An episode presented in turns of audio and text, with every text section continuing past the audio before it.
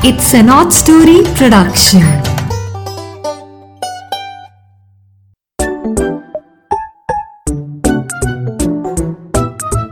Hello बच्चों so so, Meera की नैया आपके लिए फिर से हाजिर हो गई है अपनी लास्ट कहानी तीन वरदान का पार्ट टू लेकर पार्ट वन में बच्चों हमने सुना था ना कि राजकुमार बामन कोई तीन वरदान हासिल करने हिंद देश आया था ईरान से और बड़ी दूर आकर हिंद देश के साथ जो पहाड़ों की श्रृंखला लगती है, वहाँ पे उसको तीन वरदान मिलने थे।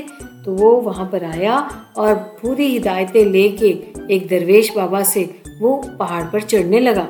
अब देखते हैं आगे उसके साथ क्या हुआ। तो आप सबने इसको, कहानी को सुनना है। जियो सावन पे, गाना पे, एप्पल पॉडकास्ट पे और स्पॉटिफाई पे। सो, अब हम तीन वरदान का पार्ट टू सुनते हैं आज।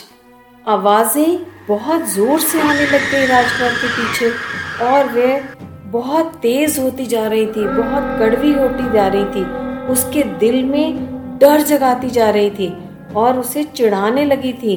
बहुत सी आवाज़ें उल्टा सीधा बोलते हुए उसके कानों पर पड़ रही थी। ऐसे लग रहा था बस उसके कंधे के पास आके कोई चारों तरफ़ से लोग बोल रहे हैं। उसे गुस्सा दिला रही थी कि बहुत अपने आप को बड़ा राजकुमार समझ रहा है। तू तो जैसे सब कुछ यहाँ से ले जाएगा।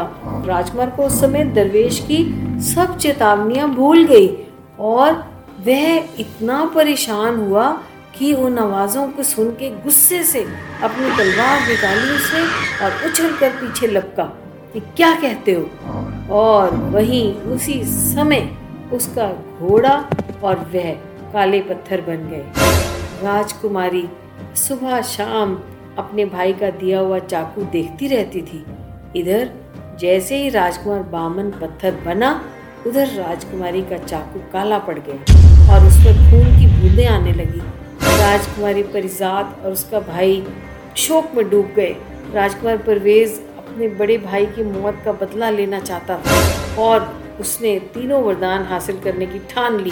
उसने कहा, मैं भाई की मौत का बदला भी लूँगा, उसे वापस लाने की कोशिश करूँगा और वो तीनों वरदान भी अपनी बहन को ला के दूँगा। उसने चलते समय, विदा लेते समय अपनी बहन को एक मोतियों की माला अपने गले से उतार कर दी और कहा कि, इस माला का ध्यान रखना, इसमें जो मोती हैं, वे अगर आपस में जुड़ जाएँ और पत्थर बन जाएँ तो समझ लेना कि मेरी मौत हो गई। बहन बड़ी उम्मीदों से दूसरे भाई को दिल से लगा के उसने प्यार दिया और विदा किया और ईश्वर से दुआ मांगी कि उसका भाई जो कुछ करने जा रहा है, वो उसमें खरा उतरे। इस राजकुमार के साथ भी वही घटनाएँ घटी जो राजकुमार बामन के साथ घटी थी। बूढ़े दरवेश ने पहले तो बहुत समझाया, फिर उसकी जिद के सामने वह हार गया और उसने उसे भी गेंद दी। और रास्ता समझाया और आवाज़ों का रहस्य भी बताया और कहा कि बेटा, उन आवाज़ों पर ध्यान ना देना। राजकुमार बहुत जोश के साथ आगे बढ़ा। इसका भी वही अंजाम हुआ जो बड़े भाई का हुआ था। वह पत्थर बन गया। वह भी वो ताने सुन ना सका और उसने बहुत नाराज़ गुस्से में पीछे मुड़ के देख ही लिया आखिर। राजकुमारी परिजात ने जब भाई की दी हुई मोती की माला को पत्थर बने हुए देखा तो वह समझ गई कि हिंद देश जाने का। अब उसका समय आ गया है। उसने हार नहीं मानी। उसने ठान लिया कि ये तीनों वरदान अब मैं खुद लाऊँगी और मैं अपने भाइयों को भी वापस लाऊँगी।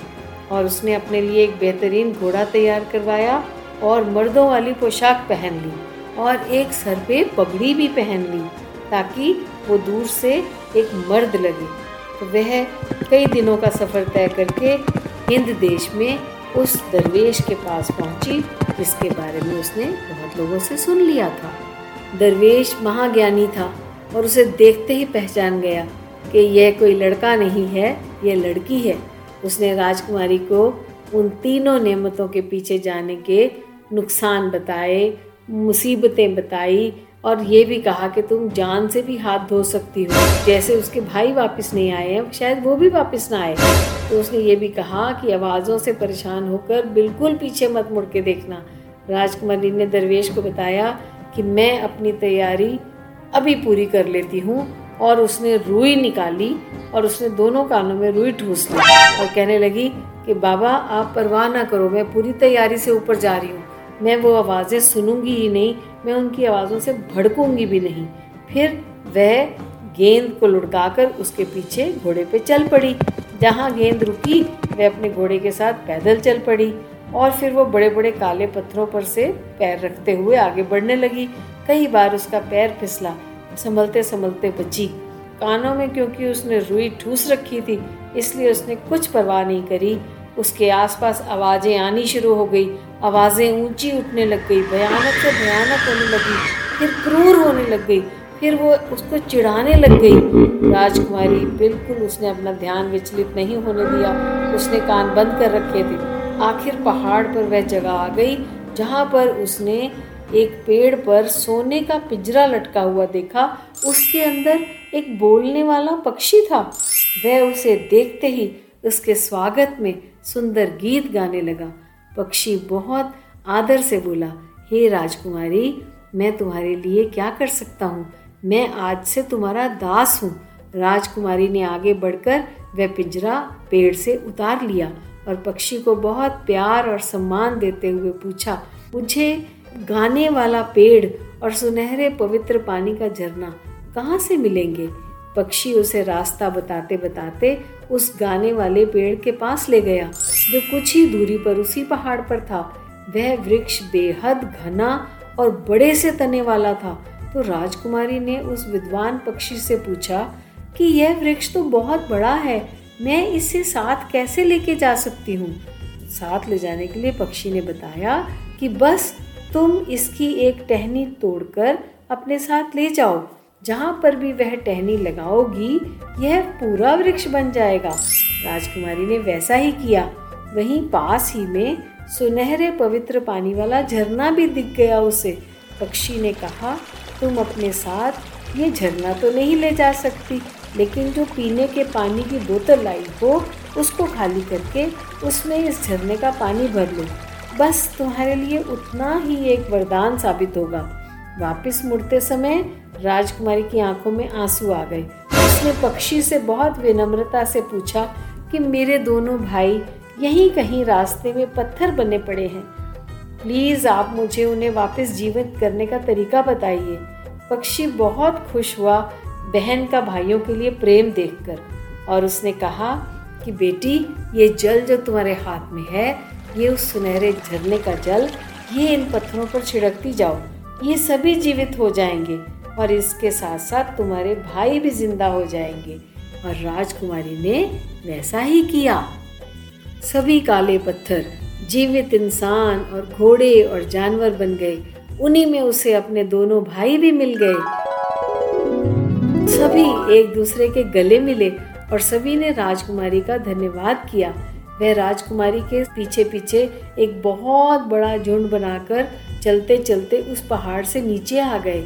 राजकुमारी ने और सभी लोगों को उनके देशों की ओर वापस विदा किया। और अपने भाइयों को अपने साथ लेकर तीनों वरदानों को सुरक्षित तरीके से अपने महल में ले आई।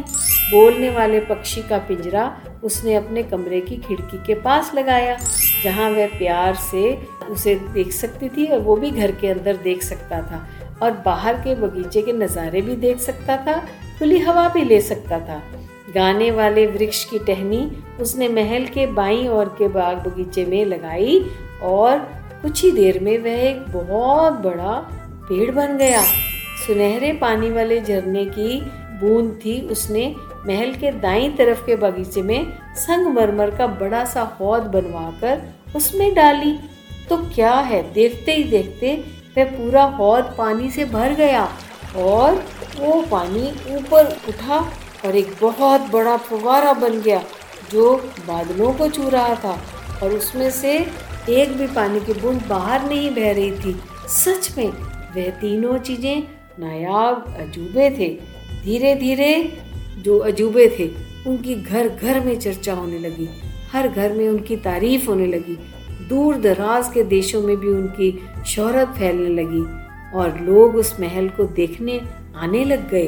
राजकुमारी की इजाज़त से उसकी दास दासियाँ सबको महल में घुमाते बगीचे दिखाते, अजूबे दिखाते थे। धीरे धीरे ये खबर राजा खुसरो शाह के कानों तक भी पहुँची। उसका मन इन भाई बहनों से मिलने के लिए व्याकुल हो उठा।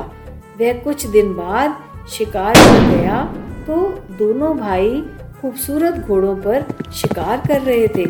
राजा के आदमियों ने उन्हें रोका और पूछा कि तुम किस देश के राजकुमार हो? तो दोनों हंसकर बड़ी तमीज से राजा को दोनों ने झुककर सलाम किया और बोले, राजा, हम तो आप ही की प्रजा हैं। बादशाह सलामत। राजा के पूछने पर उन्होंने अपने महल का पता बताया और कहा कि हम आपके मालियों के सरदार की ही संतान है, राजा। राजा उन्हें देखकर बेहद प्रसन्न हुआ और प्रभावित हुआ। उन्होंने राजा को अपने महल में आने का न्योता दिया इनवाइट किया राजा को। राजा ने खुशी खुशी स्वीकार किया और कहा कि मैं तुम्हारी बहन से भी मिलना चाहता हूँ। जैसा कि उन्होंने उसे बताया था कि हमारे अब माता पिता ज़िंदा नहीं रहे, पर हमारी एक छोटी बहन है जो हमारे साथ है। तो राजा ने कहा, मैं ज़रूर आऊँगा तुम्हारे पास और मैं सबको मिलूँगा। राजकुमारों ने घर पहुँचते ही बहन को ये सुखद समाचार सुनाया। सभी खुशी से झूमने लगे, दावत का सामान तैयार करने लगे। राजकुमारी परिजाद सीधा भागकर बोलने वाले पक्षी के पास पहुँची। वह उसे घर का बड़ा मानती थी, क्योंकि वो प्रगाढ़ ज्ञानी था। उसने पक्षी के पास जाकर दुआ सलाम करके पूछा कि, राजा के स्वागत में क्या क्या पकवान बनाएँ? पक्षी बोला छोटे छोटे खीरे लेकर उनके अंदर बिल्कुल शुद्ध मोतियों की स्टफिंग करो और उसे राजा को खाने के लिए पेश करना। राजकुमारी ने पूछा, यह शुद्ध मोती हमें कहाँ मिलेंगे? पक्षी ने कहा कि गाने वाले वृक्ष की छाया में एक पत्थर है ज़मीन पर। उस पत्थर के नीचे अगर खोदोगे तो वहीं मिलेंगे। राजकुमारी ने एक माली को अपने साथ लिया और उस पेड़ के नीचे जाकर पहले तो पत्थर ढूंढा, फिर उस पत्थर के नीचे खुदाई करवाई। अभी हार्डली दो फुट ही खोदा था कि अंदर से एक सोने का संदूक मिला। उस संदूक के अंदर देखा बेशकीमती नायाब मोती भरे हुए थे। बहुत चमकदार और बड़े बड़े मोती। खानसामों को बुलाकर राजकुमारी ने सारी दावत के पकवान बताए और फिर मोतियों से भरकर बनाने वाले खीरे भी बताए। सभी बहुत हैरान हो रहे थे और राजकुमारी जानती थी कि उसके प्यारे पक्षी ने ऐसा कहा है तो ज़रूर इसमें कोई राज है, यही ठीक होगा। सही दिन राजा और उसका खास वज़ीर उनके महल में दावत के लिए पधारे। राजकुमारी और राजकुमारों ने राजा को सारा महल और बाग बगीचे घुमाए और अपनी तीनों नेमतें वह नायाब चीज़ें दिखाई। राजा बहुत खुश हुआ। वह सभी दावत खाने के लिए अपने दस्तरखान पर आकर बैठ गए। बाकी खाना खाते खाते जब खीरों में भरे हुए मोती उसके सामने लाकर रखे तो राजा हैरान हो गया और देखने लगा कि खीरे में मोती कैसे खाए जा सकते हैं। ना ही समुद्र में पाए जाने वाले मोतियों की कोई सब्ज़ी बनाता है। तो खीरे में मोती तो हो ही नहीं सकते। राजा ने साफ़ साफ़ अपने वज़ीर के सामने और बच्चों के सामने ये बात कही। तभी बोलने वाला पक्षी खिड़की से खुद बोल पड़ा, राजा तो आपने बहुत साल पहले ये कैसे मान लिया कि आपकी रानी बानो ने एक कुत्ते का पिल्ला, या बिल्ली का बच्चा, या खरगोश पैदा किया। रानी अपनी कोख से ये जानवर कैसे पैदा कर सकती है? राजा यह सुनकर बहुत शर्मिंदा हुआ और सिर उसका झुक गया शर्म से। वह बोला, जब रानी की सगी बहनों ने ऐसा कहा तो मुझे शक ही नहीं हुआ। मैं तो उस समय हैरानी और गुस्से से पागल हो रहा था। शायद किसी शैतानी आत्मा का वास है उन लोगों में और रानी में मैं यही समझ रहा था। पक्षी फिर बोला, राजा, वह सब एक बदले की भावना के कारण, जलन के कारण किया गया था। रानी की बहनें दुष्ट महिलाएँ हैं। उन्होंने जो आपके बच्चे हैं वे बहा दिए थे पानी में। ये तो आपके बड़े माली की बदौलत है कि आपके बच्चे ज़िंदा हैं। राजा हैरान हो गया। राजा पक्षी के आगे झुक कर बैठ गया हाथ जोड़कर। बोला, मेरे बच्चे कहाँ हैं? मुझे बताओ। पक्षी ने कहा, ये जो आपके सामने खूबसूरत राजकुमार हैं और ये प्यारी सी चाँद सी राजकुमारी है, ये आप ही के बच्चे हैं। राजा खुशी के मारे पागल हो गया। उसने आगे बढ़कर उन सबको गले लगा लिया और सबकी आँखों में खुशी के आँसू थे। तीनों बच्चों ने राजा से कहा, हमें हमारी माँ से भी मिलवाओ, राजा, हमें अपनी माँ से मिलवाओ। राजा ने उसी वक्त ऐलान किया कि रानी बानो बेकसूर है और उसको काल कोठरी से बाहर निकलवाया। नहाकर रानी ने जरीदार पोशाक पहनकर अपने राजा के महल में प्रवेश किया। राजा ने सबके सामने उससे माफ़ी मांगी और उसे अपने पास बिठाकर अपने बराबर दर्जा दिया। दोनों राजकुमार और राजकुमारी परिजात भी माँ के गले लग गए। उनकी खुशी का कोई ठिकाना नहीं था। राजा ने फिर हुक्म दिया कि रानी की दोनों दुष्ट बहनों को सजाए मौत दी जाए राजा के हुक्म की तामील हुई। उन तीनों वरदानों को फिर बच्चे राजा के महल के बागीचे में ले आए। और आज उनकी बदौलत ही उनको अपने माँ बाप नसीब हुए हैं। तो बच्चों यह थी एक और कहानी 1001 स्टोरीज ऑफ़ अरेबियन नाइट्स में से। दुनिया की हर कहानी में से बच्चों, हम कुछ ना कुछ सीखते हैं। इस कहानी में भी जादू और तिलस्म तो है, पर आज हम इन चीज़ों को मानते नहीं है, जादू को ऐसा मानते नहीं है। पर यह ज़रूर है कि हमें हमेशा सतर्क रहना चाहिए, हमें किसी से ईर्षा नहीं करनी चाहिए और बड़ों का आदर करना चाहिए।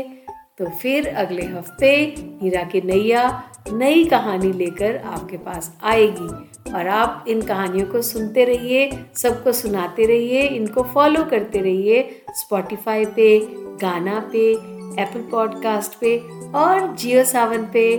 तो आपका बहुत बहुत धन्यवाद सुनने का और अगली बार हम फिर मिलेंगे। तब तक के लिए बाय बाय